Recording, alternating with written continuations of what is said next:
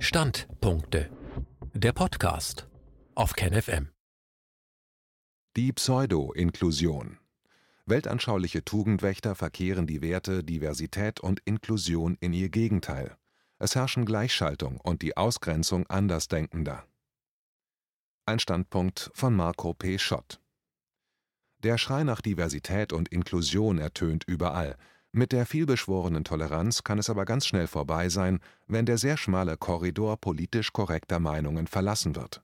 Dann war's das mit der Inklusion. Und jene, die sich einer politisch inkorrekten Äußerung oder eines Spaßes schuldig machten, stehen dann verwaist abseits der gesellschaftlichen Konsensherde. Schnell werden ihnen Etiketten wie rechts, verschwörungstheoretisch oder antisemitisch aufgeklebt, um eine etwaige Rückkehr in die Mitte zu verhindern. Doch nicht allein der diskursive, sondern zunehmend auch der physische Raum wird enorm eingeschränkt. Wer heutzutage nicht nur eine falsche Meinung äußert, sondern sich auch noch einer Impfung verweigert, für den wird es eng. 2012 musste das buntberüchtigte Berliner Kunsthaus Tacheles dicht machen. Die Betreiber und Bestreiter verloren das übliche Spiel gegen einen Haufen kapitalstarker Anleger. Die Politik zeigte die übliche kalte Schulter, die Polizei gehorchte einfach dem Befehl, wenn es um den Erhalt kreativer und vor allem unkontrollierbarer Frei bzw. Lebensräume geht. Schon damals dachte ich, warum verlieren wir mehr und mehr Raum für die Kunst, das Leben und den ganzen Rest? Mich erinnerte diese Entwicklung an dieses unheimliche, sich unaufhaltsam ausbreitende Nichts des Kinderromans Die unendliche Geschichte von Michael Ende. 2021 sitze ich in meinem Büro und erlebe, wie eine Vielfalt an Lebensräumen von einer verrückten Politik und einer festgefahrenen Wissenschaft quasi über Nacht verschlossen und verriegelt wird. Selbst ein zwangloser Spaziergang in die nächstgelegene Ortschaft kann zu einer Herausforderung werden, je nachdem, was die lokalen Corona-Auflagen vorschreiben. Während die Anzahl der glücklichen Freilandhühner steigt, hocken wir wie Käfighühner in unseren Zellen mit Fernwärme und trauen uns noch nicht einmal laut zu gackern. Das tun wir nicht, weil sonst der Staarzahn vor unserer Tür steht und auf uns herumhackt. Ein Außenminister twittert seine Ängste in die Welt. Kürzlich twitterte Heiko Maas, der smarte Außenminister, ungezwungen folgenden Textbaustein: Zitat: Es ist noch nicht abschließend geklärt, inwiefern Geimpfte andere infizieren können.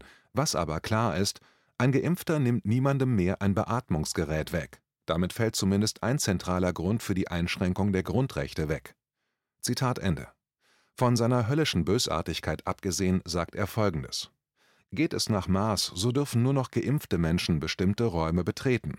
Er spricht von Kinos und Restaurants, aber im Grunde meint er jeden Raum. Wahrscheinlich bekommt Heiko bereits Erstickungsanfälle beim bloßen Gedanken, mit einem ungeimpften in einem Zimmer zu sitzen.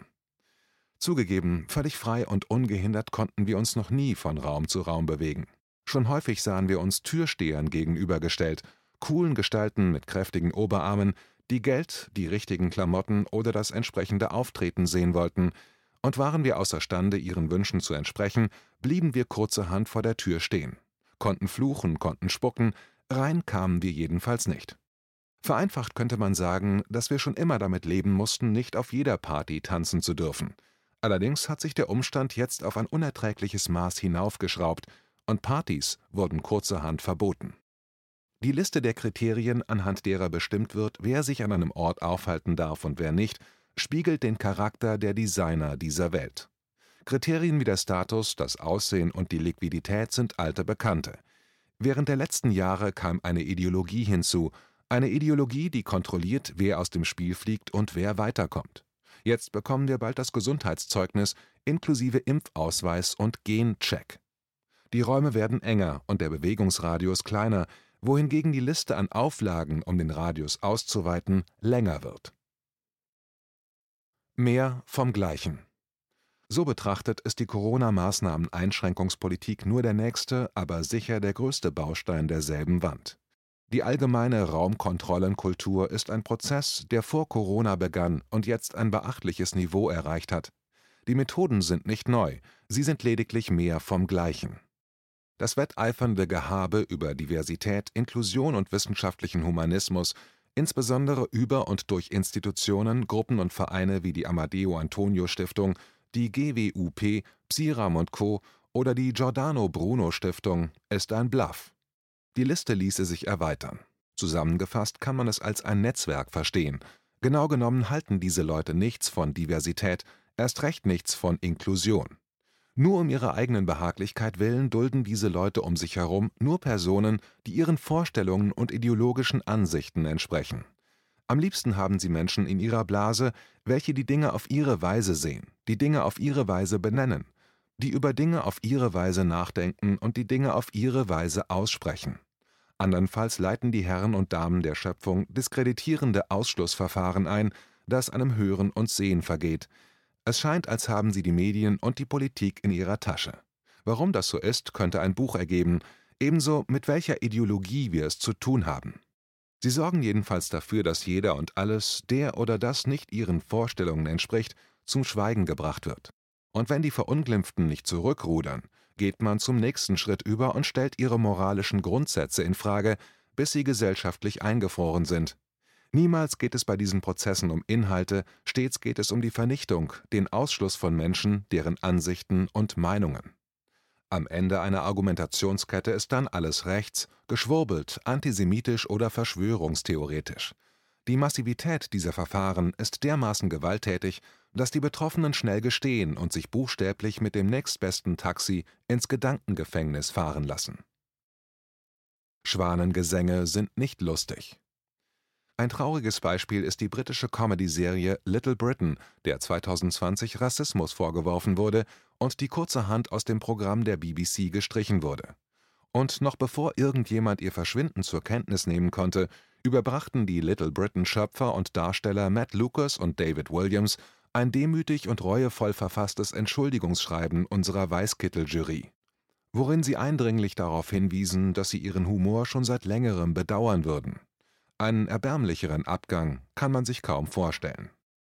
Diese kleinlauten Erniedrigungen vor einer aalglatten Moralschleuder ist der Schwanengesang jeder selbstbestimmten Kultur, eine kulturelle Katastrophe.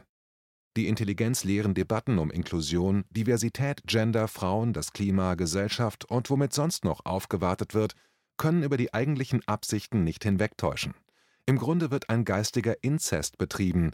Die Lieblingsbeschäftigung liegt darin, Ausschlusskriterien, Regeln und Konsequenzen für ungebührendes Verhalten festzulegen und auszuweiten.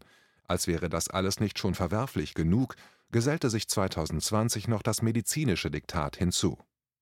Verwirrend in dem Zusammenhang ist ihre hartnäckige Behauptung, es würden Diskussionen geführt, stattdessen drängt sich einem aber ein ganz anderes Bild auf, denn über die Leitmedien werden uns stets dieselben Leute mit stets denselben Ansichten präsentiert. Gleichzeitig aber findet unter dem Deckmantel der vermeintlichen Diskussionen ein regelrechter Frühjahrsputz von Personen, Gruppen, Programmen, Ideen, Witzen, Texten, Stücken, Büchern und wissenschaftlichen Erkenntnissen statt. Und wer kein so geschäftstüchtiger Mensch wie Ken Jebsen ist, der aus seiner Not eine Tugend machte und kurzerhand einen eigenen Laden eröffnete, bleibt auf der Strecke. Im Übrigen ist Ken Jebsens Strategie sehr empfehlenswert, insbesondere in Zeiten einer allgemeinen Meinungsdeflation. Der Sexappeal der neuen Inquisition Das Motto der neuen Inquisition lautet: Wenn divers, dann bitte nur, wenn es die omnipotente Gutmensch-Walze, bestehend aus einer MeToo-Bewegung, aus einer Black Lives Matter-Bewegung, aus Gretas Fridays for Future-Bewegung, aus der ultraeffektiven Gesundheitsdiktatur, der Biosecurity, dem Health Terror mit seinem Coronavirus-Flaggschiff überlebt. Da dürfte wenig übrig bleiben. Am Ende läuft es auf eine Geisteshaltung mit dem Sex-Appeal einer Zyste hinaus. Die Meinungsvielfalt wird auf ein Minimum heruntergekocht, schlimm dabei sind der vorauseilende Gehorsam und der selbst auferlegte Gedankenmaulkorb. Orwells Doppeldenk lässt grüßen. Das Heimtückische an diesen Bewegungen und Stiftungen sind ihre stets vernünftigen Argumente. Es ist wie mit dem Händewaschen. Händewaschen ist zweifellos eine empfehlenswerte Angelegenheit. Man bekommt saubere Hände und verhindert, dass sich Krankheitserreger ausbreiten. Allerdings kann man es damit übertreiben. Erhebt man das Händewaschen zum Allheilmittel für alles, gerät die Sache schnell in den Strudel des Wahnsinns. Denn was ist der Zwang anderes als eine auf die Spitze getriebene, im Grunde vernünftige Sache?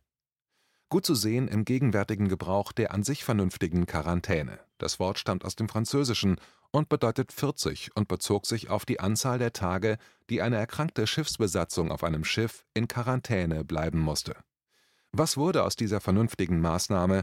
Man lässt ganze Bevölkerungen zu Hause vor sich hinschmoren. Jeder potenziell Kranke wird einfach in Quarantäne gesteckt. So kann es kommen. Auf Wiedersehen Vernunft, auf Wiedersehen geistige Gesundheit. Nehmen wir das E-Auto. Es wird als die Lösung für ziemlich alle Umweltprobleme verkauft, obgleich die Produktion davon mit erheblichen Umweltbelastungen einhergeht. Nicht wirklich vernünftig, oder? So enden vernünftige Lösungen in einem Desaster. Gut und Böse per Verordnung. Im Raum, in dem gefährliche Mikroben ihren Spaß haben, kann sich keiner entspannen. Allerdings genügt für manche die bloße Annahme, es sei so, um das Hasenpanier zu ergreifen. Wenn die da oben sagen, es sei gefährlich, dann wird das schon stimmen, gleichgültig in welcher wirtschaftlichen Beziehung ihre Berater stecken.